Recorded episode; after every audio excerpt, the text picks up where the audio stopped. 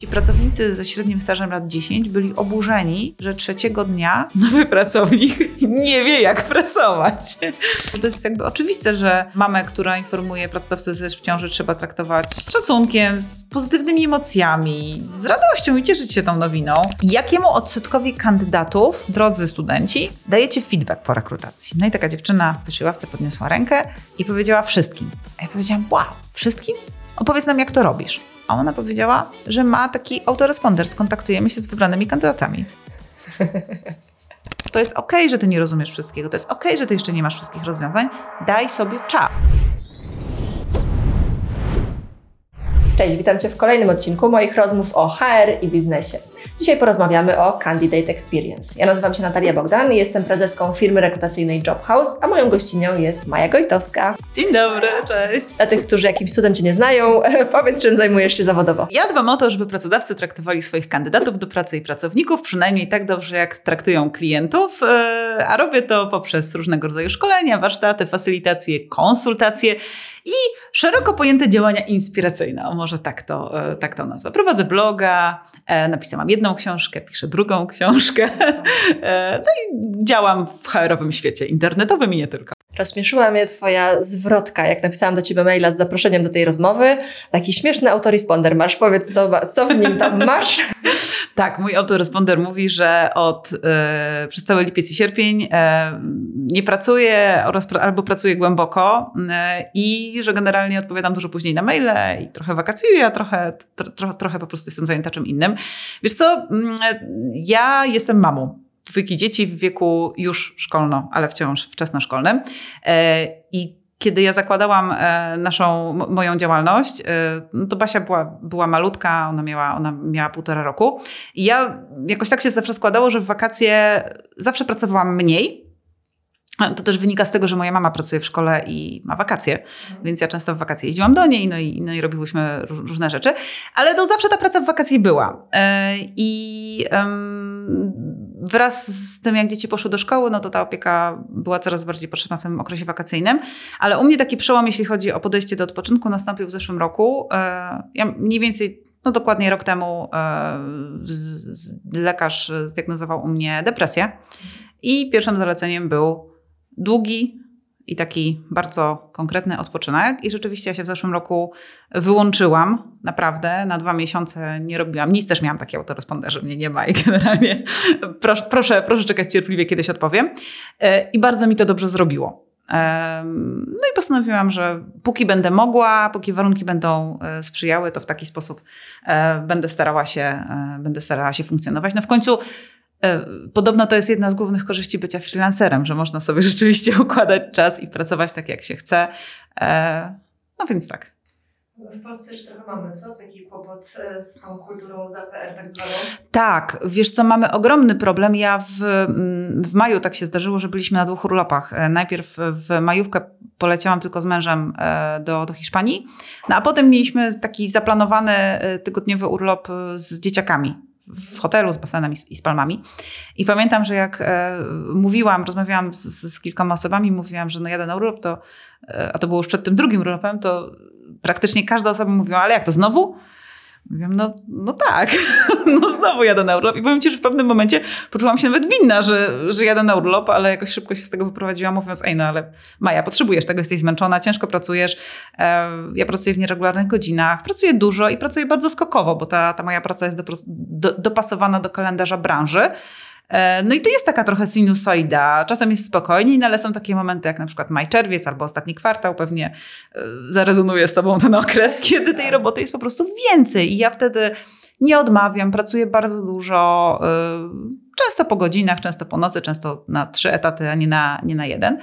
No ale w związku z tym uważam, że uważam, że należy mi się odpoczynek i w ogóle uważam, że każdemu należy się odpoczynek. Dlatego bardzo zawsze z takim no, ciepłem patrzę na organizacje, które zarządzają tym tematem odpoczynku. I tu już nawet nie mówię o, o takich firmach, które wprowadzają nielimitowane urlopy, co jest ekstra. Bardzo, bardzo, bardzo to jest fajne podejście. Ale wiesz, nawet um, świadoma edukacja pracowników e, w kwestii wykorzystywania e, urlopów e, i, i pracy z tymi limitami urlopowymi, tak żeby, żeby rzeczywiście ludzie to robili, bo ten odpoczynek jest po prostu potrzebny. Ja sama doświadczyłam, co się dzieje, kiedy człowiek nie odpoczywa i myśli, że jest niezniszczalny i myśli, że może wszystko unieść. I to nie jest fajny moment, kiedy nagle z takiego człowieka niezniszczalnego leżysz tylko na kanapie i po prostu nie jesteś w stanie podnieść tak, tak po ludzku. A obiektywnie nic ci nie jest. Także, także nie polecam i zachęcam, żeby urlopować. Dobra, a czy taki autoresponder może też przyczynić się do budowania naszego wizerunku pracodawcy? No, ja uważam, że tak i zresztą w zeszłym tygodniu czy dwa tygodnie temu e, zaczęłam taką dyskusję na LinkedInie. Y, w sumie nawet nie spodziewałam się, ale bardzo, bardzo fajne reakcje. Tam było kilkadziesiąt tysięcy wyświetleń mnóstwo komentarzy. E, I przewijał się taki, mm, taki argument, który ja też u siebie obserwuję, że paradoksalnie ludzie częściej czytają w ogóle taki autoresponder, w sensie zatrzymują się na nim i reagują na niego bardzo pozytywnie. Ja naprawdę dostaję też dużo wiadomości, wow Maja, albo ale fajnie to napisałaś, albo fajnie, że jest GIF, albo, albo w ogóle no, fajnie, że możesz sobie... to jest takie, wiesz, kopiuj i wklej, takie mocno korporacyjne, a można to fajnie wykorzystać. Tak, znaczy, bo um, ja nawet wczoraj przeglądałam skrzynkę, dostałam autorespondera od y, Adama Piwka, bo wysyłałam taką wiadomość y, grupową do, do większej grupy osób i tam był właśnie Adam Piwek i dowiedziałam się, że Adam jest na konferencji y, rekrutacyjnej teraz teraz w branży IT w Warszawie i w sumie ja o niej zapomniałam, ale no, zawsze to była dla mnie jakaś informacja, to zajrzałam na stronę, zobaczyłam, kto tam jeszcze jest. E, przejrzałam sobie LinkedIny tych osób, żeby zobaczyć, co na tej konferencji się działo. Także my, myślę, że tak, myślę, że absolutnie tak, no bo z jednej strony taki autoresponder może pokazać, co my mówi, mówimy, co my robimy, ale on może pokazać, e, co robi firma, no bo można odesłać wtedy, mm, wtedy naszego odbiorcę do, nie wiem, zakładki kariera, do bloga firmowego, do podcastu, mm, gdziekolwiek. No a z trzeciej strony e, taki autoresponder nietypowy też trochę pokazuje z mojej perspektywy kulturę firmy, no bo jeśli e, kulturę człowieka, ale też kulturę organizacji. Jeśli organizacja pozwala na luźną komunikację, to ta luźna komunikacja może się też wydarzyć w, w, w, w, w autoresponderze. Wiem, że przynajmniej jakiś czas temu taką firmą, gdzie dużo osób pisało takie nieoczywiste autorespondery, e, było Bitalent. I, I ja zresztą w tym, w tym tekście na blogu wrzuciłam kilka przykładów. Tam są i rymowanki, i zagadki, i gify, i zdjęcia, wszystko tam jest w tych autoresponderach. I to jest fajne, takie, wiesz, w tej codziennej smutnej, takiej biznesowej komunikacji e, miło jest czasem zobaczyć coś nieoczywistego. A jak już jesteśmy przy takich e, nowinkach, to co ciekawego w świecie benefitów? Jest coś nowego, innowacyjnego teraz na rynku? Dla mnie, e, ja nawet ostatnio się zastanawiałam, gdybym miała napisać taki tekst o top benefitach przyszłości, to moje zestawienie otwiera Henryk, Znasz Henryka? Ask, Ask Henry. Ja jestem absolutną fanką i uważam, że to jest e, benefit e, przyszłości, czyli asystent, który załatwia za nas e, różne, różne rzeczy. Ja nie jestem w stanie policzyć, ile przez trzy lata, bo ja trzy lata już z, z Henryka korzystam, ile godzin dzięki niemu zaoszczędziłam.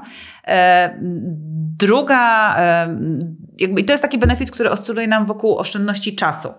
W tej grupie mamy, e, mamy taką nowość, to jest rzeczywiście nowość na rynku, to jest step up, czyli benefit w postaci sprzątania mieszkań pracowników. E, I to też jest fajne rozwiązanie, no bo znów oszczędzamy czas.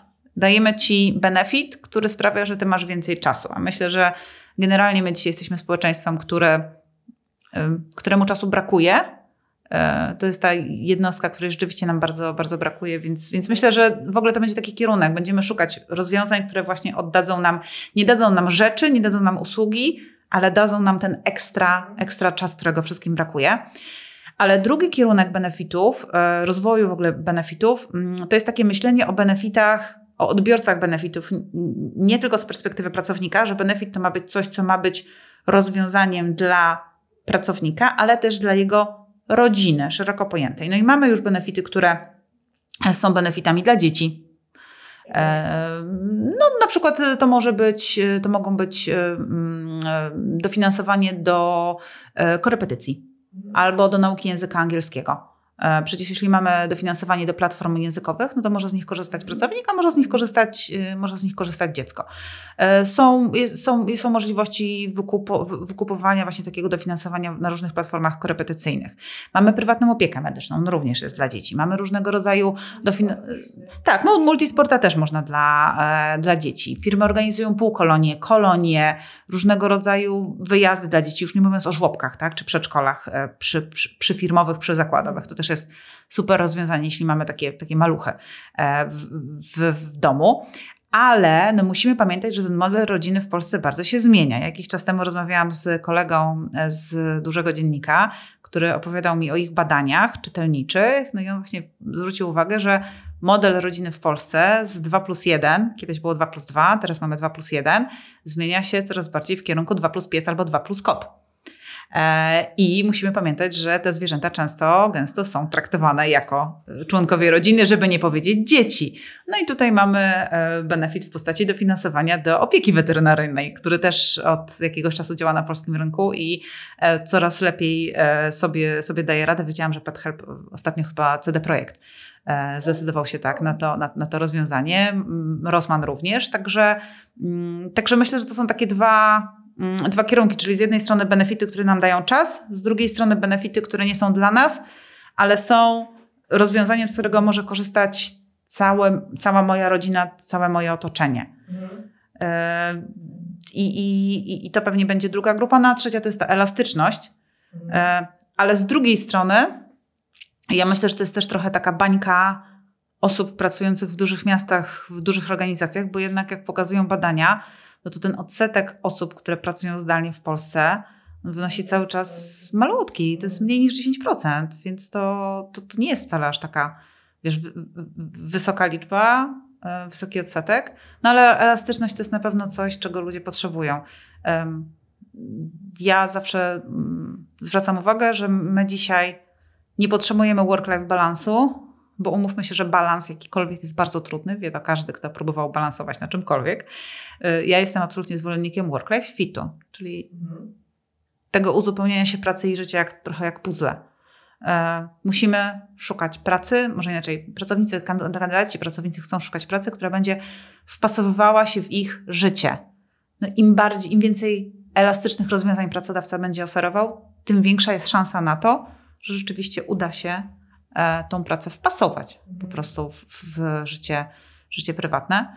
No choć umówmy się, że no nie zawsze się da, to nie zawsze jest możliwe. E, nie wszystkie firmy mogą wprowadzić elastyczny czas pracy, czy mogą wprowadzić e, zdalną, hybrydową pracę. No przecież mamy produkcję, mamy przedstawicieli handlowych, mamy E, mamy dużo innych takich stanowisk, no, gdzie to jest po prostu niemożliwe. Przy takich jest niemożliwe, ale mam mnóstwo klientów, u których to jest jak najbardziej możliwe, a mimo to trzymają się tego takiego, wiesz, oldschoolowego tematu, że jednak schematu, że jednak ci ludzie muszą przychodzić do pracy, bo nie wiem, bo jest lepsza komunikacja dzięki temu, czy cokolwiek. Wiesz co, ja sobie myślę, że to jest trochę tak, że mm, zarządzanie zespołem rozproszonym, zespołem hybrydowym jest po prostu trudniejsze bo jednak kiedy mamy tych ludzi w jednym miejscu, no to istnieje takie złudzenie kontroli. A jednak e, cały czas w Polsce pokutuje to takie myślenie, że żeby zarządzać zespołem, trzeba mieć nad nim kontrolę. I ja myślę sobie, że bardzo często jest tak, że w liderach, osobach, które zarządzają mniejszymi, większymi zespołami, oni też sobie zdają sprawę, że praca z takim zespołem rozproszonym jest dużo bardziej wymagająca. Bo wiesz, łatwiej jest być uważnym na ludzi, którzy są wokół ciebie. No po prostu wtedy też y, łatwiej jest zagadać, łatwiej jest zobaczyć pewne, pewne rzeczy. Przecież istnieje mm, w literaturze takie sformułowanie jak management by walking around. Czyli ja sobie chodzę po, po biurze i tak tu zagadam, tu się tu przystanę, tu zapytam, co słychać, tu zobaczę, co w tym projekcie. No i w czasach przedpandemicznym to, to, to było bardzo normalne, że tak właśnie e, to zarządzanie wyglądało. No a pandemia i konieczność pracy zdalnej absolutnie to zmieniła, y, no ale to też wymaga od pracodawców dużo większej, od pracodawców, od liderów, dużo większej uważności i innego zarządzania um, czasem z pracownikami. Nie wszystko da się załatwić na grupowym statusie. Y, jest duża większa potrzeba takich spotkań indywidualnych, one-to-one'ów, ale nie one-to-one'ów, gdzie um, będziemy się odpytywać, czy ja cię będę odpytywać z tego, co zrobiłaś, zrobiłeś, tylko one-to-one'ów, gdzie ja zapytam się, co mogę jako szef, jako szefowa dla ciebie zrobić, w czym ja ci mogę pomóc. I to jest takie jedno pytanie, które myślę każdy lider powinien regularnie zadawać osobom w swoim zespole, a, a jego jest chyba cały czas za mało. A jeszcze wracając do tych benefitów, one są jeszcze istotne i dla kandydatów, i dla pracowników? Wiesz co, ja nigdy nie byłam zwolenniczką takiej tezy, że benefity przyciągają. W sensie ja uważam mm, z moich obserwacji rynkowych, z moich rozmów z kandydatami, że no bez wątpienia e, to, co jest dla kandydata potrzebne, to jest kasa. Nikt z nas nie pracuje charytatywnie. E, koszty życia rosną, sytuacja ekonomiczna jest jaka jest. E, to jest na pewno bardzo ważne. Ale ja bardzo mocno wierzę, że takim magnesem, który przyciąga, e, jest człowiek. Ja jestem absolutnie zwolenniczką, że elementem, który jest w stanie przyciągać, jest bezpośredni przełożony każdy z nas chce pracować z normalnym, bezpośrednim przełożonym. Wariatów nie brakuje na rynku, każdy z nas ma gdzieś tam na swoim koncie e, mniej lub bardziej krwawą historię e, z, z, z, przełożonym e, w tle, więc myślę, że to jest coś, co jest bardzo, bardzo ważne. A benefity, wiesz co, no pewnie, że fajnie jest pracować w firmie, która oferuje ci różne fajne benefity. Mm, tylko wiesz, e, to jest trochę pytanie o to, mm, czy te benefity są użyteczne z perspektywy pracowników, bo ja znam, e, często słyszę takie dyskusje, że no, my mamy w firmie, nie wiem, 10-20 benefitów, a pracownicy z nich nie korzystają. No i teraz e, no to może być albo coś nie tak z pracownikami, albo z benefitami, no właśnie. Tylko, że często jest tak, że pracodawcy wybierają tą pierwszą drogę, że no pracownicy są dziwni, bo nie chcą korzystać. Rozmawiałam kiedyś z szefową HR w firmie ochroniarskiej i opowiedziała mi taką bardzo, bardzo piękną historię o tym, jak mm, organizowali pierwsze badanie zaangażowania. No i zależało im na frekwencji. No i zarząd e, złożył taką obietnicę, że jeśli frekwencja w tym badaniu zaangażowania wyniesie przynajmniej 50%, to zarząd założy mundury i pójdzie na nocny obchód z pracownikami. No i frekwencja była. I zarząd założył mundury i poszedł na 12-kilometrowy obchód nocą. No i po tym 12-kilometrowym obchodzie od ręki rozwiązane zostały trzy problemy. Po pierwsze, zamówiono nowe buty dla pracowników, wygodniejsze. Po drugie, zamówiono e, cieplejsze mundury, bo zarząd zmarzł. E, a po trzecie, zarząd zrozumiał, dlaczego pracownicy nie chcą korzystać z multisportu jako benefitu. Ja teraz też rozumiem. No, no więc właśnie, to jest, to jest myślę ta kwestia wiesz, dopasowania e, benefitów do tego, czego potrzebują pracownicy no a z drugiej strony też taka świadomość, że no nie ma benefitu, który będzie idealny dla każdego. Po prostu. Ja zawsze się śmieję, że nawet Henryk nie jest dla każdego. Ja jestem absolutną ambasadorką tego rozwiązania, a, a znam osoby, które mają do niego dostęp i totalnie nie potrafią z niego korzystać. Jak pamiętam kiedyś z Olgą Żółkiewicz rozmawiałam, że ona też musiała się przestawić. tak. Na początku jej nawet tak głupio było coś zlecać Henrykowi, ale jak już e, posmakowała tego. Ja osobiście, ja osobiście kiedyś z Olgą siedziałam na kawie i tłumaczyłam, ona mówi, że a co ty tam robisz? Ja mówię, jak to co robię? No przecież mogę to, to, to, to. Ona mówi, nie, ja się jakoś wstydzę. Ale wiesz, no tak jest, tak może być z Henrykiem, ale tak może być z tym sprzątaniem w domu. E, ja kiedy pisałam o, e, o, o tym beneficie, dostałam zaskakująco jak dla mnie dużo komentarzy, że fajne, ciekawe, ale ja bym się nie zdecydowała. No co dla mnie jest w ogóle jakąś abstrakcją, bo ja uważam, że takie wsparcie w sprzątaniu domu jest wow. Ale mam, mam też znajomych, którym trudno to delegować, że mm, no, moja teściowa na przykład ma taką panią, y, która do niej przychodzi sprzątać, a mimo to ona z nią sprząta. No więc właśnie, znaczy ja na przykład też mam, też mam panią Zosię i pani Zosia jest absolutnie wszechwładna, jeśli chodzi o sprzątanie u nas w domu. My wszyscy schodzimy z drogi, jak ona jest i ona, ona ma swój plan i ona to robi fenomenalnie. Ja w ogóle nie mam potrzeby z nią o tym dyskutować, ale są osoby, które wiesz, z jednej strony mają potrzebę kontroli, ale z drugiej mogą mieć potrzebę braku, znaczy ten problem z brakiem zaufania, że jednak ktoś wchodzi na ich prywatną przestrzeń. No i myślę, że z każdym benefitem tak może być. Tak może być z prywatną opieką medyczną, tak może być z tym multisportem, bo ktoś nie chce do tego, do tej siłowni, tylko woli do innej. No, zawsze znajdzie się ktoś, kto nie będzie zadowolony i dlatego te benefity powinny być e, z jednej strony zróżnicowane pod każdą grupę pracowników, e, a z drugiej strony mm, one się chyba powinny też zmieniać wraz z organizacją. No bo zobacz, e, taki przykład case'u, jakim jest piknik rodzinny. Wyobraź sobie firmę, w której jest duża grupa rodziców. No i pięć lat temu większość tych dzieci, tych, tych pracowników, no to miało między, nie wiem, tam 2 a 5 lat. No ale przez 5 lat te dzieci urosły. No a wraz z nimi powinny zmieniać się też atrakcje na pikniku rodzinnym.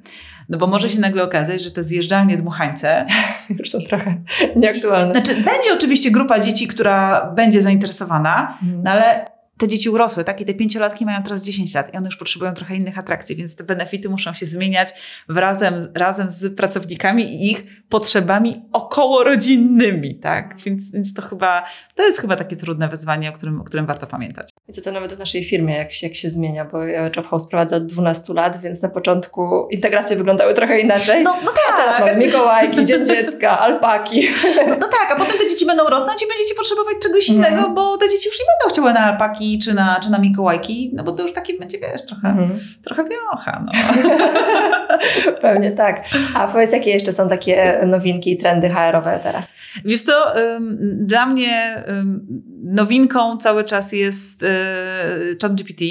E, aczkolwiek przyznam, że ja sama z taką pewną taką nieśmiałością podchodzę do tego narzędzia. Jak z Henrykiem na początku. E, nie, ja, ja w Henryka weszłam absolutnie, nie pamiętam, kiedy... Tak, ja w Henryka weszłam i po prostu byłam, byłam zszokowana, że takie rozwiązanie jest. A jeśli chodzi o chat GPT, no to podchodzę do niego z taką nieśmiałością, choć Y, przyznaję, że widzę takie, takie momenty, kiedy on rzeczywiście może pomyśleć za mnie i to jest fajne. Na przykład miałam taką sytuację, kiedy projektowałam warsztat z wartości, projektowania wartości zespołowych i potrzebowałam, e, potrzebowałam pracować na liście 150 gotowych wartości biznesowych.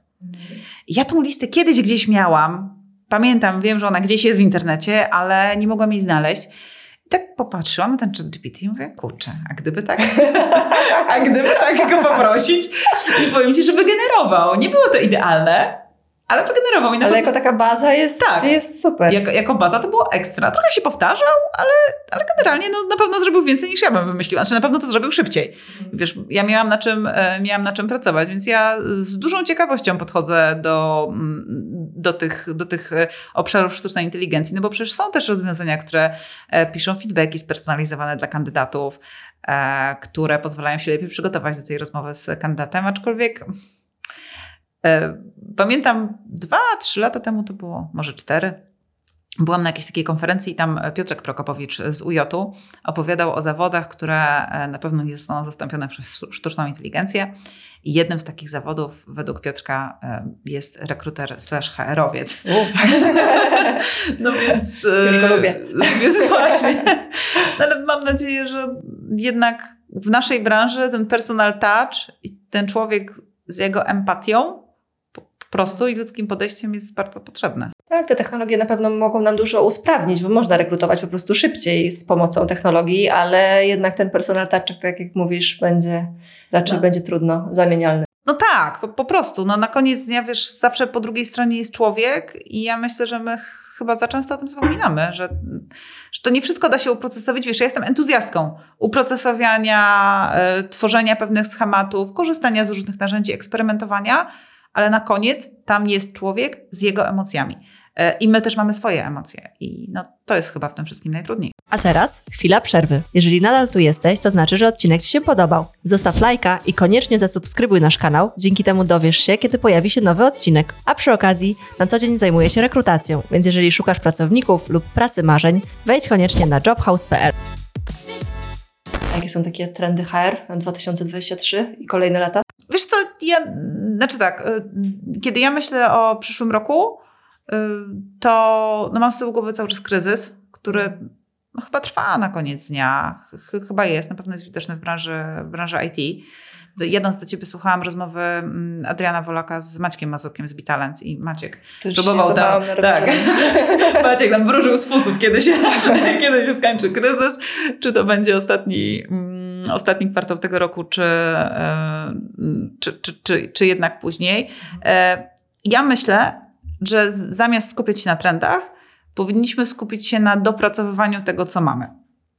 E, więc pierwszy obszar do dopracowywania dla mnie to jest mimo wszystko cały czas patrzenie na doświadczenia z jednej strony pracownika, a z drugiej strony kandydata i zastanawianie się, co możemy zrobić, żeby ten proces tak docisnąć, żeby on był rzeczywiście ekstra, a nie po prostu zwykły, taki średni, przeciętny, jak zdecydowana większość procesów w Polsce i na świecie. I, I, ja myślę, że my cały czas potrzebujemy takiej pracy właśnie e, z jednej strony nad helikopter view, tej podróży pracownika, kandydata, potem pracownika przez organizację, no ale potem takiego wchodzenia głębiej i zastanawiania się, dobra, to gdzie są tutaj jeszcze te punkty bólu, albo te takie momenty, aha, to chyba tak nie musi wyglądać, które my po prostu możemy wyeliminować. Niekoniecznie dodawajmy kolejne punkty wow, tylko eliminujmy ból, który jest na różnych procesach podróży, mm, podróży y, pracownika. No a z drugiej strony analityka. Tutaj mamy bardzo dużo do odrobienia. Nie mierzymy, nie mierzymy absolutnie nic, mm, a chcemy naprawiać wiele, no a nie da się naprawić czegoś, czego nie zmierzyliśmy, bo skąd będziemy wiedzieć, e, gdzie, jest ta, gdzie jest ta zmiana. Także ja tutaj jestem absolutnie team analityki różnych e, obszarów. No zresztą, zresztą onboarding jest takim bardzo fajnym przykładem procesu, który idealnie nadaje się do opomiarowania. No a jak tak się głębiej na tym zastanowimy, to zdecydowana większość pracodawców, jeśli cokolwiek mierzy, to mierzy w kontekście onboardingu satysfakcję nowego pracownika mhm. i to najczęściej po pierwszym dniu. No, a wcześniej. Umówmy się, że pierwszego dnia ten człowiek powinien być raczej usatysfakcjonowany z tego, co go spotkało. Nawet jeśli to nie było fajne, no to on w sumie nic nie musiał robić. Pewnie mu dali jeść, pewnie dostał kawę, no i jeszcze mu zapłacili. Więc zasadniczo no, jest dobrze, tak?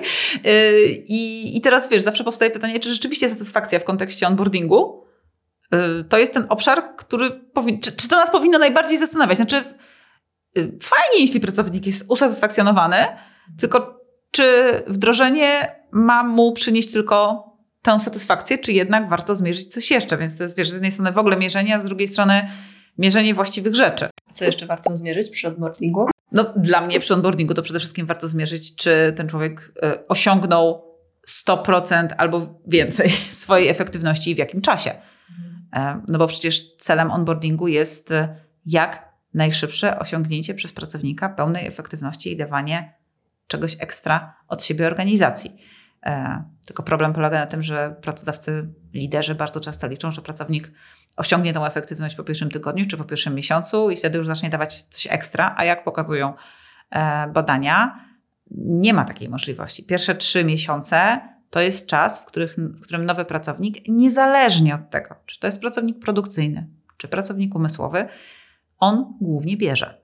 On nie ma, on nie ma prawa, żeby on dawał ekstra. On powinien, im, im wyższe stanowisko, tym ten okres jest dłuższy, że on dłużej musi popatrzeć, wejść, brać od organizacji i dopiero gdzieś po tych trzech miesiącach on wchodzi na tą drugą część krzywy i wtedy rzeczywiście zaczyna od siebie dawać. Ale no to jest proces, to trwa. I tego procesu, jego pewnie można trochę skrócić, no ale to raczej jest kwestia kilku dni niż tygodni. Czyli ten okres próbny to może być trochę za mało na to, żeby stwierdzić, czy ktoś się nadaje, czy nie? Znaczy wiesz co, nie. Ja myślę, że okres próbny, te, te trzy miesiące, no to jest taki okres, w którym my już możemy pewne wnioski wyciągnąć. Tylko e, problem często jest taki, że pracownik zostaje wrzucany do organizacji na tą przysłowiową głęboką wodę i potem przez trzy miesiące nie ma z nim aż takiego kontaktu. W sensie, no jest codzienny kontakt, on coś tam sobie realizuje, działa. No i potem to kolejne podsumowanie, pierwsze badanie jest z pierwszego dnia, a potem jest po trzech miesiącach. No a problem polega na tym, że jak sobie spojrzymy, mm, nawet wiesz, jak pomyślimy o naszych własnych doświadczeniach onboardingowych, albo jak ty pomyślisz o, o doświadczeniach nowych osób w twoim zespole, no to y, to jest trochę tak, że pracownik wchodzi do organizacji pierwszego dnia. Poziom ekscytacji plus 100, wow, nowa karta, efekt początku, efekt świeżości, będzie dobrze. No i potem im dłużej on jest w firmie, tym więcej kropek mu się pojawia i on coraz bardziej zaczyna te kropki łączyć. I po tym pierwszym tygodniu ekscytacji przychodzą pytania. On zaczyna, on na początku jeszcze nie wie, czego nie wie. Ale wraz z pierwszym, drugim tygodniem on zaczyna wiedzieć już, czego on nie wie, i on zaczyna widzieć pewne obszary, które są problemem. I gdzieś mniej więcej między czwartym tygodniem a piątym najczęściej przychodzi ten taki kryzys, kiedy on jest zasypany taką ilością nowych informacji, to, że po prostu czuje pewną bezsilność. I bardzo ważne jest, żeby no właśnie koło tego czwartego, pierwszego tygodnia, najpóźniej, wyciągnąć do niego rękę, złapać go i powiedzieć, ej, to, to spoko, że ty nie wiesz. To, to jest okej, okay, że ty nie rozumiesz wszystkiego. To jest okej, okay, że ty jeszcze nie masz wszystkich rozwiązań. Daj sobie czas. I stworzyć taką przestrzeń, żeby wtedy już porozmawiać z pracownikiem, zapytać się, co, co jest dla niego ok, czy ma jakieś wątpliwości, co możemy zrobić, żeby mu pomóc po prostu. No i przede wszystkim być z tym pracownikiem w, kontakcie. Ja w ogóle myślę, że mm, pracodawcy mm, za mało mówią pracownikom, że oni nie muszą drugiego, trzeciego, piątego dnia wiedzieć wszystkiego. Że proces wdrożenia jest procesem, zajmuje czas. I to jest ok. I ten czas jest, tak? Że on nie musi od razu być, być alfą i, i omegą. Jeszcze czasami zapominamy o takich oczywistych sprawach, a to może dać duże, dużo lepsze samopoczucie takiemu nowemu pracownikowi, prawda? Wiesz co, rozmawiałam kiedyś z klientem, to była firma produkcyjna z branży papierniczej, tak, tekturę produkowali i pamiętam, że opowiadali mi o takim problemie w zespole. Był sobie zespół produkcyjny, średnia, średni staż w tym zespole to było 10 lat, więc zespół już taki ogarnięty w organizacji, zakorzeniony, E, I zespół bardzo długo walczył o e, nowego pracownika. No i w końcu wywalczyli, dostał nowe FTE. I przez mniej więcej pół roku ten zespół, przez ten zespół przewinęło się kilkanaście osób. Każda nowa osoba była wypluwana dosłownie przez zespół. Zespół po prostu przyjmował ją i ją autentycznie wypluwał. Nikt nie przetrwał w tym zespole, dlatego że ci pracownicy ze średnim stażem lat 10 byli oburzeni, że trzeciego dnia nowy pracownik nie wie, jak pracować. I organizacja miała ogromny problem, żeby im wytłumaczyć, że nie ma na rynku osoby, która będzie wiedziała tak dobrze jak oni, jak pracować nawet po miesiącu. I że żeby im było lepiej, to na początku oni muszą jako zespół też dać coś od siebie, żeby przyuczyć tego nowego pracownika. Wiesz, e, to jest bardzo trudne z perspektywy tego wdrożenia stanowiskowego. No bo często y, zespoły oczekują menadżerowie, że jeśli przyjdzie ktoś nowy, to on nas od razu odciąży. Ale zanim on nas odciąży, on nas musi trochę dociążyć.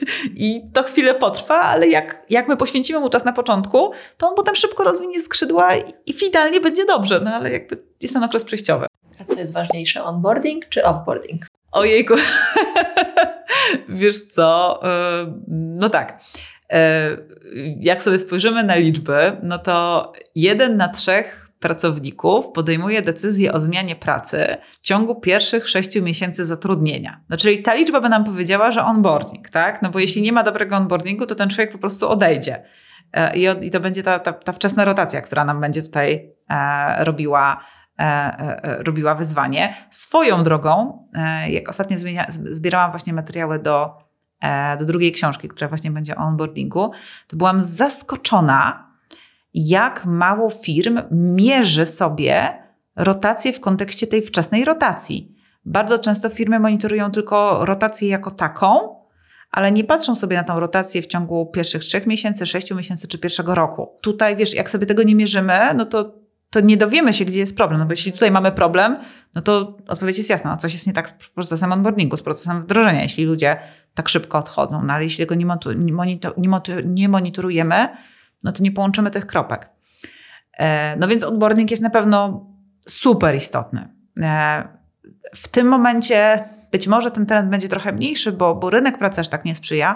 No ale wiesz, jak sobie pomyślimy o 2021 czy 2022, gdzie ta E, ta bariera wejścia w nowe miejsce, tych ofert było tak dużo, że zmiana pracy nie była w ogóle żadnym problemem, no to, to ten onboarding tym bardziej był, był kluczowy. E, no ale z drugiej strony offboarding, wiesz, no nie potem poznajemy jak się zaczyna, tylko jak się kończy. Mówi. Coś kiedyś tak nasz Tak. Słynne powiedzonko, y, nasze tutaj lokalne, ale y, wiesz, też są takie badania, to w Stanach były prowadzone, z których wynika, że ponad 25% pracowników amerykańskich, którzy odeszli od pracy w czasie pandemii, na początku startu pandemii, już wróciło do swoich ówczesnych firm. Czyli wiesz, dobry offboarding jest szansą na albo ponowne zrekrutowanie pracownika i zmienienie go w tak zwanego bumeranga, no albo przynajmniej stworzenie z pracownika punktu styku pomiędzy firmą a potencjalnymi nowymi kandydatami. No bo powiedz mi, czy istnieje lepsza rekomendacja pracodawcy niż były pracownik mówiący: idź do tej firmy, ona jest ok. No moim zdaniem nie ma. Absolutnie nie ma, bo takich ludzi jest naprawdę niewiele, którzy tak się wypowiadają o swoich byłych pracodawcach. Więc y, wiesz, to trochę jest tak, no mm, zły, yy, znaczy onboarding może być końcem po prostu całej tej historii, a, a, a dobry offboarding może być początkiem nowej historii, więc ja bym chyba postawiła jakiś znak równości między tym, tymi procesami. A jak w takim razie ten offboarding tak wzorcowo przeprowadzić? To jest w ogóle wielowątkowy, wielowątkowa kwestia, bo to trochę chyba trzeba rozdzielić um, między tak, dwie sytuacje, czyli um, albo kiedy pracownik odchodzi, no, albo kiedy my um, zwalniamy pracownika. E, takim punktem wspólnym tego procesu jest oczywiście komunikacja. Więc e, ja w ogóle uważam, że e, liderzy, właśnie nie HR, ale liderzy powinni być uczeni i regularnie ta wiedza powinna im być przypominana, powinni sobie to przypominać. Z jednej strony, jak zwalniać, ale z drugiej strony, jak przyjmować informacje o tym, że pracownik decyduje się rozstać z firmą. No bo wiesz, historię o tym, jak, e, jak szef się obraża albo przestaje się odzywać, wiesz, śmiejesz się, ale to, są, to jest rzeczywistość. Czyli ja takie sytuacje też biorę zawsze osobiście, ale, staram się opanować emocje. Bo... Znaczy, no wiesz, bo to jest bardzo, znaczy wiesz, umówmy się, że rozstanie, obojętnie który, którą historię mamy na tapecie, e, to jest zawsze bardzo trudna sprawa, no bo to są emocje. Y, I, no i one są, ale no one nie powinny nami y, kierować. Tutaj y, to zawsze jest trudna rozmowa i, i myślę, że mega istotne jest, żebyśmy, żeby osoba, która przekazuje tę informację albo ją przyjmuje, no potrafiła, potrafiła po pierwsze zachować twarz i po prostu no, przyjąć ją ze spokojem, a jeśli pracownik podejmuje tę decyzję, no to gdzieś tam może cieszyć się z tym pracownikiem, no, że może dostał lepszą ofertę, że, że może są przed nim inne, inne możliwości. Ja wiem, że to brzmi e, bardzo ekstremalnie, bo przecież właśnie kiedy, kiedy słyszymy taką informację, to w głowie mamy tą wizję, jak to wszystko tam się wali i pali. No ale, um, ale to jest ważne. E, I to jest jakby pierwsza rzecz. Druga rzecz, bardzo istotna, to jest kwestia e, zakomunikowania tego w zespole czyli pokazania, jak ten proces będzie teraz wyglądał, zadbania o kwestię przekazania wiedzy, żeby ta wiedza nie odeszła z pracownikiem z organizacji, tylko zadbania o to, żeby rzeczywiście ta wiedza została w organizacji. No i odpowiedniego pożegnania tego pracownika. Choćby wiesz, kubkiem z napisem tęsknimy, albo mm. wróć do nas. To jest, to jest coś, co jest naprawdę mega istotne i myślę, że fajne jest, jeśli to wychodzi od firmy, od zespołu, a nie od pracownika w sensie fajnie jest być, być pożegnanym. Natomiast jeśli mówimy o zwolnieniach, e, to ja myślę sobie, że tutaj jest, e, zaraz spróbuję wymienić, to jest chyba pięć e, takich, takich elementów. Po pierwsze, jasna komunikacja do pracowników, a również na zewnątrz. Dlaczego nie? W Polsce to jest temat omijany. Na zachodzie te firmy, które szczególnie w pandemii prowadziły takie, takie duże zwolnienia. To było Airbnb, to było, e, to było TripAdvisor, y, y, nie Boulder, tylko y, Buffer swego czasu też zwalniał i to są takie trzy firmy, które dla mnie wzorcowo tą komunikację wewnętrznie i zewnętrznie przeprowadziły.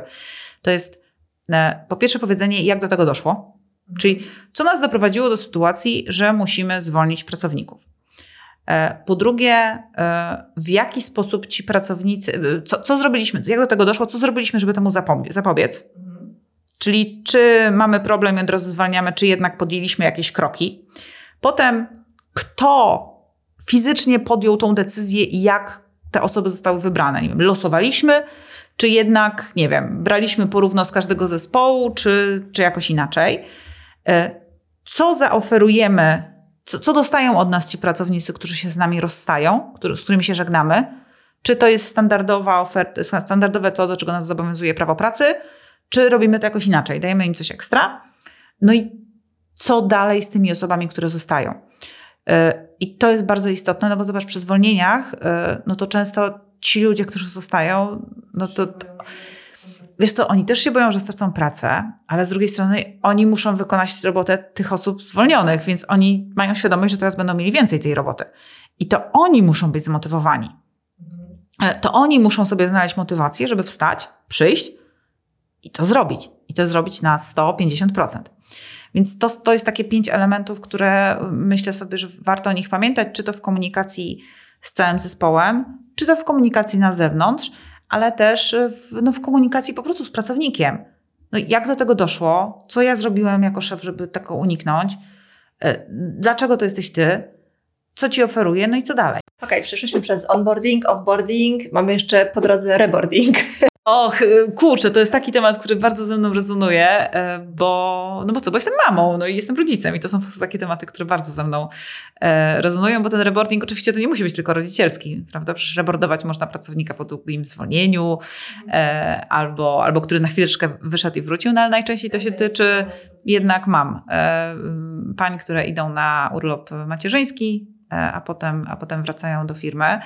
I wiesz co, na moim Instagramie e, rozpoczęłam taką dyskusję e, jakiś czas temu i przyznaję Ci, że jestem zszokowana ilością negatywnych historii, które do mnie trafiły. Naprawdę, ja zostałam tymi negatywnymi historiami zasypana. Myślałam, że w czasach fundacji Mamo Pracuj, tego, co robi Agnieszka Czmerka-Czanowska z zespołem, e, tego, co no, mnóstwa dobrych przykładów, które jednak wydawało mi się są na rynku, że to jest temat, o którym my już nie musimy mówić, no bo to jest jakby oczywiste, że mamę, która informuje pracodawcę, że w ciąży trzeba traktować y, z szacunkiem, z pozytywnymi emocjami, z, radością i cieszyć się tą nowiną.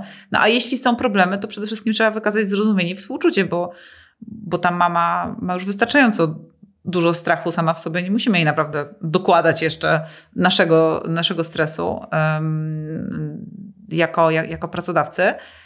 No ale te historie, które do mnie trafiły, pokazują, że to chyba nie jest aż takie oczywiste, jakbym się. Wydaje się oczywiste w naszej harowej bańce, bo w tym siedzimy, ale mnóstwo jest historii likwidacji stanowisk e, pracy, um, utrudniania jakiegoś powrotu też do zatrudnienia. No tak, znaczy wiesz co, to jest, ja zawsze bardzo lubię mówić o dobrych przykładach, więc, e, więc może powiem o tych dobrych. Ja mam w głowie e, dwie firmy, kiedy sobie myślę o, tematach reboardingu, no bo do tego są dwa podejścia, takie powiedzmy um, nie chcę powiedzieć minimalistyczne, no ale taka wersja minimum i ekstra, tak ją, tak ją nazwijmy. I taka firma, której ja myślę sobie w pierwszej kolejności, kiedy myślę o reboardingu mam, to jest Future Processing. E, oni już od lat mają e, taki program Moms Back to the Future. E, Future Processing to jest w ogóle firma, która mocno wspiera rodziców. Tam w ogóle działa przedszkole przy, przy zakładowe i są tacy bardzo pro, pro, prorodzicielscy. I mają taki, taki program, w ramach którego mama, która wraca po urlopie macierzyńskim albo rodzicielskim, jest objęta jakby dodatkowym wsparciem. Wsparcie dotyczy spotkania z zespołem, e, z osobą zespołu HR-owego, która jakby omawia, jakie są jej prawa, jakie są jej dodatkowe, e, dodatkowe udogodnienia, które pracodawca jej oferuje. E, ale takie spotkanie też odbywa zespół HR z menadżerem, żeby mu przypomnieć, e, na co zwrócić uwagę, co ona może, czego nie może, czego nie musi, e, jak to, jak, jak, jak, jak to po prostu wygląda. E, dostaje ona taką dodatkową chyba ulotkę, czy jakiś taki folder, w której jest to wszystko ładnie spisane i podsumowane. Jest tam jakiś taki gadżecik, to jest chyba kubek, e, który taka, taka mama dostaje. No i to jest dla mnie bardzo, bardzo fajna opcja. E, opcja wypas to jest to, co w styczniu tego roku wprowadził Play i uważam, że to jest naprawdę ekstra, bo e, no, macierzyństwo to jest taki moment, kiedy często kobiety no, przewartościowują swoje życie i mają taką potrzebę dużej zmiany zawodowej albo w ogóle zmiany jakiejś. No i mm, Play w, w, ramach swojego programu reportingowego wprowadził dla mam wracających po urlopie e, macierzyńskim po pierwsze sesje coachingowe, a po drugie możliwość wewnętrznego e, przebranżowienia się, takiego wewnętrznego programu reskillingowego, gdzie ta mama może wrócić, ale ona wcale nie musi wrócić do swojego zespołu. Jeśli tylko chce, może pójść w zupełnie inne miejsce i tam, e, tam rozpocząć, e, rozpocząć swoją pracę. I myślę, że to jest naprawdę e, bardzo, bardzo fajne podejście. No ale wiesz, żeby, żeby rebordować fajnie mamę wracającą, to ja myślę, że przede wszystkim musimy mieć świadomość, że bardzo często ta dziewczyna wraca do zupełnie nowej firmy bo jej nie było y, rok, pewnie plus czasami jeszcze wychowawczy, no ale minimum rok. A przez rok w firmie może się zmienić mnóstwo rzeczy, żeby nie powiedzieć wszystko. E, może przyjść do zupełnie nowego zespołu, więc no, o takiej mamie wracającej trochę trzeba pomyśleć dokładnie w ten sam sposób, jak myślimy o, o pracowniku. Musimy się zastanowić, jakie rzeczy powinniśmy jej przypomnieć, przez jakie rzeczy powinniśmy przejść z nią jeszcze raz. E, powinniśmy zastanowić się, jak ją przywitać. E, powinniśmy zastanowić się, jak wdrożyć ją stanowiskowo. E, no i to jest taka fajna rzecz, która mocno do mnie e, przemówiła. To kilka osób pisało na, na Instagramie, kiedy ta, ta, ta dyskusja o, o reboardingu mam się toczyła, e, że firmy coraz częściej wdrażają takie mm, zgody na kontakt z mm, dziewczynami, które są na macierzyńskim w trakcie macierzyńskiego. Ona podpisuje, kiedy jest ostatni dzień w pracy, czy tam pod koniec, pod koniec ciąży, podpisuje taką zgodę i wtedy pracodawca E, z automatu kontaktuje się z nią w sprawach integracji, nie wiem, tam prezentów świątecznych, pikników, wyjść integracyjnych i czegokolwiek trzeba, no i wtedy ona e, jest na bieżąco i po prostu tak, podtrzymuje kontakt i myślę, że to jest bardzo, mm, bardzo fajne, bo jednak macierzyństwo e, z jednej strony jest mm, bardzo pięknym doświadczeniem, ale z drugiej strony jest bardzo obciążające i i no, mówi się o takiej samotności matki, szczególnie na początku. Ja na przykład miałam taki, taki, taki moment, że byłam taka czułam się sama w tym wszystkim i największą atrakcją było dla mnie wyjście do Biedronki na zakupy. A wyjście, wiesz, porozmawianie z ludźmi, którzy nie krzyczą, nie, nie, nie płaczą i w ogóle nie będą na mnie, nie, nie, będą, nie będą mnie jakoś tam cały czas oblepiać małymi rączkami, było bardzo miłym doświadczeniem, więc ja zawsze bardzo chętnie. Super. Mam jeszcze jedno pytanie, bo zapytałam e, na moim Instagramie o co Ciebie tak. zapytać i wybrałam takie jedno pytanie, akurat od Sylwii z mojego zespołu, e, tylko je tutaj znajdę. O, jak sprawić, żeby ta podróż kandydata była pozytywnym doświadczeniem? Nie, sorry, to nie to pytanie. Jak maksymalnie wzbogacić pozytywne doświadczenia kandydatów podczas rekrutacji? Wiesz co, no myśląc o doświadczeniach kandydata, musimy przypomnieć sobie e, teorię e, szczytu i końca Daniela Kahnemana. I Kahneman zwraca uwagę w tej teorii, że każde doświadczenie, niezależnie od tego, czy jest to zamawianie pizzy, czy zmiana pracy, proces rekrutacyjny, składa się z dwóch etapów. Po pierwsze, takie doświadczenie ma moment szczytowy. No i mm, w tym momentem, momentem szczytowym najczęściej w procesie rekrutacji jest bezpośrednie spotkanie z drugim człowiekiem. Tak? nasze, nasze spotkania, nasze, nasze rozmowy. E, I one są super istotne. To jest bardzo ważne, jak to spotkanie i to wszystko, co wokół tego spotkania się dzieje e, i będzie wyglądać. Jak my tego człowieka zaprosimy na spotkanie, jak to spotkanie będzie przebiegało, czy zapraszając go na spotkanie, zarysujemy mu, jak to spotkanie będzie wyglądało. Ja zawsze mm, na szkoleniach przytaczam historię mojego męża, który dwa lata temu zmieniał pracę mm, i ja dostałam absolutny zakaz jakiegokolwiek wsparcia w tym procesie, więc mogłam tylko obserwować. No i pamiętam, że kiedyś e, patrzyłam, jak Waldek rozmawia właśnie z rekruterką i ta rekruterka do niego mówi, że no chciałaby się z nim dzwonić następnego dnia na taką krótką rozmowę, taka tylko takie ogólne zapoznanie. On mówi, tak, oczywiście. E, on mówi, takie ogólne, podstawowe pytania. On mówi, tak, oczywiście, no, mówili się, czym odłożył telefon, tak na mnie spojrzał, mówi, o czym ona ze mną będzie rozmawiała? I to tak fajnie pokazuje, że dla nas w branży HR-owej to jest wszystko takie oczywiste, a dla tego kandydata to zupełnie nie jest oczywiste, o czym my z nim będziemy rozmawiać i czym jest ta prosta rozmowa zapoznawcza. No więc ja zdekodowałam mu, czym jest ta prosta rozmowa zapoznawcza. No wystarczyło, wystarczyło powiedzieć, że będę chciała porozmawiać o tym, o tym, o tym i to by było pewnie wystarczające. E, ja jestem w ogóle zwolenniczką e, z jednej strony kontaktu telefonicznego, ale z drugiej strony wysyłania do kandydata mm, podsumowania w formie pisanej, mailem, bo ten kandydat może z nami rozmawiać w metrze, w tramwaju, na plaży, na rowerze i po prostu zapomina. Po, po, prostu. Ja też e, bardzo często, jak jestem w domu i rozmawiam z kimś przez telefon, to zawsze mówię, ale proszę wyślij mi chociaż SMS-a, bo gdzieś tu mi dzieci krzyczą i ja odłożę telefon i ja zapomnę. To nie chodzi o to, że ja ignoruję, czy ja nie jestem zainteresowana, ja po prostu zapomnę, no i tyle. Jestem, jestem, jesteśmy przebodźcowani wszyscy. Więc te momenty szczytowe. Z jednej strony zidentyfikujmy je, z drugiej strony zadbajmy, żeby to wszystko było na tip-top. No ale z drugiej strony Kahneman zwraca uwagę, że to, jak my postrzegamy każde doświadczenie, to jest to, jak ono się skończy. No i tutaj przechodzimy do sedna y, dramatu doświadczeń kandydatów w procesach rekrutacyjnych, a jest to oczywiście informacja zwrotna po procesie. No i wiesz, jeśli my żyjemy w świecie, w którym 14% kandydatów w Polsce doświadczyło y, informacji zwrotnej z powodami, dlaczego nie zostali zatrudnieni do kolejnego etapu, no to, e, no to wiesz, to, to, to o czym my mamy rozmawiać? Na, naprawdę, znaczy 14%, no to jest masakra po prostu. To jest tak po ludzku masakra i to jest temat, który wraca nieustająco. E, a problemem jest nasza percepcja z mojej perspektywy feedbacku. W ogóle czym jest feedback? E, kiedyś na studiach podyplomowych mm, zadałam właśnie, ja na Koźmińskim prowadzę zajęcia z CX-u i pamiętam, że zadałam tam takie pytanie, to już dwa lata temu było, trzy może. E, jakiemu odsetkowi kandydatów, drodzy studenci, dajecie feedback po rekrutacji? No i taka dziewczyna w pierwszej ławce podniosła rękę i powiedziała wszystkim. A ja powiedziałam, wow, wszystkim? Opowiedz nam, jak to robisz. A ona powiedziała, że ma taki autoresponder, skontaktujemy się z wybranymi kandydatami. No i ja wtedy zamilkłam. I tak zasmuciłam się troszeczkę, no bo wiesz, jeśli to jest postrzeganie feedbacku, to, to o czym my w ogóle mówimy? Musimy pamiętać znów jako HR-owiec, że to, co interesuje kandydata, którego, który zostaje odrzucony z procesu, niezależnie na którym etapie, i go interesują dwie rzeczy. Że odpadł, albo że przeszedł dalej, ale też jego interesuje dlaczego.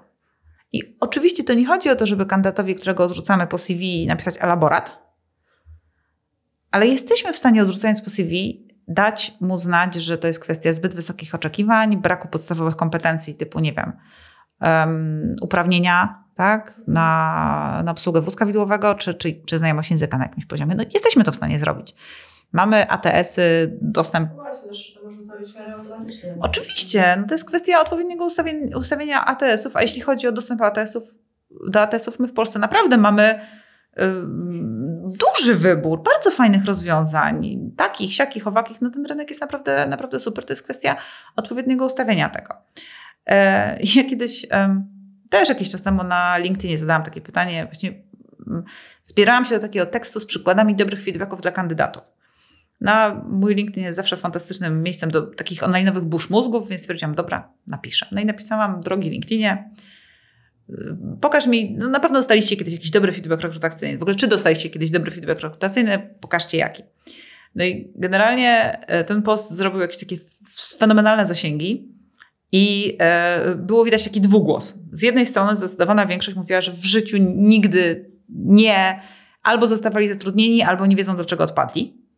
Ale była taka grupa ludzi, którzy, i te, te, te komentarze zawsze były podobne że generalnie to nie, ale była taka jedna historia, pamiętam jak dziś, był grudniowy wieczór, wracałam do domu i wtedy zobaczyłam tego maila i to był ten jeden, no, jeden mail. to się zapamiętuje. Tak, to się bardzo zapamiętuje. Życie. Wiesz, to było w ogóle bardzo fajne, bo ci kandydaci bardzo często oznaczali tych rekruterów. Wiesz, pani, pani Joanno, pamiętam, panią pozdrawiam, to ja odrzucona kandydatka.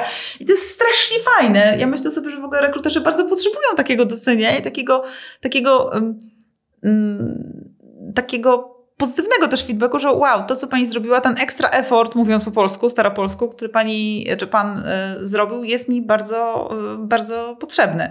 Anika y, z Trafitu ostatnio wrzucała takie, takie właśnie podziękowania od kandydatki. Zresztą często, coraz częściej rekruterzy się dzielą tą pozytywną informacją zwrotną, którą oni dostają na swoją negatywną, ale jednak rozbudowaną informację zwrotną.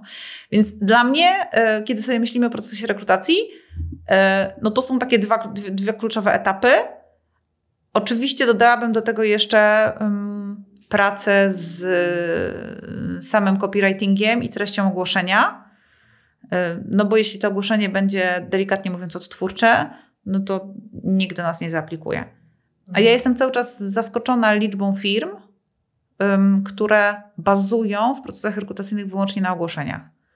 Wydaje mi się, że, że znów mówimy o tym tak dużo, że, że ta rekrutacja to jest trochę jak marketing, jak sprzedaż, że że potrzebne są działania ekstra, choć i tak teraz przecież jesteśmy w takim momencie, gdzie te, e, gdzie te ogłoszenia jednak rezonują dość dobrze. Mm, no ale, y, ale myślę sobie, że to jest jednak za mało. No, to jest tak podobnie jak z poszukiwaniem pracy, nie? że ktoś mówi, że szuka pracy, a się go zapyta, co tak naprawdę zrobił w tym kierunku, no to wysłałem tam CV do dwóch firm i czekam. I, e, i w drugą stronę właśnie firmy mówią, że szukają już trzy miesiące pracownika, a co Państwo zrobili? Daliśmy ogłoszenie jedno i, no i nie ma tak, i nie ma, i nie ma, i nie ma spływu. Absolutnie jest, tak jest. Ja nawet ostatnio miałam taką, um, takie, prowadziłam taki warsztat y, dla firmy, ona poszukiwała wyspecjalizowanych pracowników fizycznych. E, no i nie ma tych pracowników, ojej, nie ma w ogóle, nie ma, masakra, Ta, taka masakra, nie ma. Ja mówię, dobra, ale nikt nie chce pracować. Znaczy, wiesz co, ja nawet jestem w stanie to uwierzyć, uwierzyć bo to rzeczywiście wąska grupa zawodowa, okej, okay, jestem w stanie to uwierzyć, że jest ciężko, no ale jeśli oni mi mówią, że ich jedynym głównym działaniem jest ogłoszenie na e, jobboardzie, Y, no ja mówię, no a, a nie wiem, a rekomendacje, a mm, reklamy, próbowaliście reklam, a reklamy tu, a reklamy tam, a content marketing, a, a blog, a, a, a nie. No to, no to, to, to, nie te czasy, kiedy ogłoszenie wy, wy, mm, wystarczało. Wiesz, jechałam tutaj sobie do ciebie z, z Koszalina i tak mijałam tutaj wzdłuż na trasie Koszalin, Trójmiasto jest dużo różnych fabryk i patrzyłam na te fabryki i na każdej fabryce E, e, był plakat zatrudnie, zatrudnie, damy pracę, damy pracę. Dzisiaj wszyscy dadzą pracę. Jakby sam komunikat mam pracę, dam ci pracę, jest absolutnie niewystarczający, bo wszyscy dają pracę, wszyscy. To, to nie jest żadna filozofia dzisiaj znaleźć pracę. E, znaleźć dobrą pracę, znaleźć pracę z fajnym szefem, znaleźć pracę elastyczną, znaleźć pracę z dobrą kulturą. Tak, to, to jest trudne, ale jakąkolwiek? Żaden problem. Ty sama jesteś e, freelancerką i solo przedsiębiorcą z wyboru? Tak, tak, z wyboru. Absolutnie z wyboru. Ja bardzo podziwiam każdą osobę, która prowadzi firmę i zatrudnia ludzi. Ja yy, świadomie, kiedy w 2000 e, ojejku, który to był rok? Czekaj, muszę policzyć. 15. 2015, tak? To możliwe? Tak, pod koniec 2015, mm, kiedy...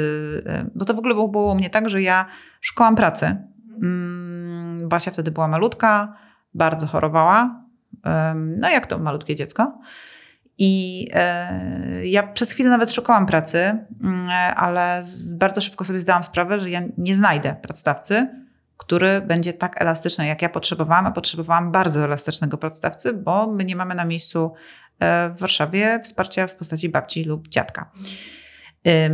I mniej więcej po miesiącu zrozumiałam, że no, to się nie uda, to, to nie zagra tak, jak ja potrzebowałam. I wtedy mm, ja mam ogromne wsparcie ze strony mojego męża, który wtedy powiedział, że no, e, żebym spróbowała, no bo ja zawsze chciałam spróbować. A nigdy nie było dobrego momentu. I powiedział, no spróbuj, no spróbuj zrobić to tak, jak ty chciałaś po swojemu. No w najgorszym wypadku znowu poszukasz pracy. No, to będzie najgorsze. No i ja tak zrobiłam i zaczęłam i to, i to no i tak oto widzisz, 8 lat prawie 9 e, minęło, ale tak, ja, ja nigdy nie chciałam mieć własnej firmy. E, myślę, że nie byłabym dobrym szefem. Jestem bardzo roztrzepana. I jestem takim, wiesz, klasycznym wizjonerem, więc ja na poziomie helikopter view bardzo mocno, ale, ale potem ja się bardzo jaram e, nowymi procesami. I też w sumie tą moją pracę tak ułożyłam, że ja Najbardziej jaram się pierwszym procesem, pierwszym, pierwszym etapem procesu, czyli wymyślaniem, inspiracją, facylitacją pomysłu, wizją. A w momencie, kiedy przychodzi do realizacji, to jestem taka, cześć, to papa, to realizujcie. I ja jestem też dobra w takich, wiesz, ad hocowych konsultacjach, żeby tak potem znów coś tam się dzieje, dzieje, ja mogę na to spojrzeć, y, wejść, spojrzeć, powiedzieć, a może zróbcie to, to, to i to?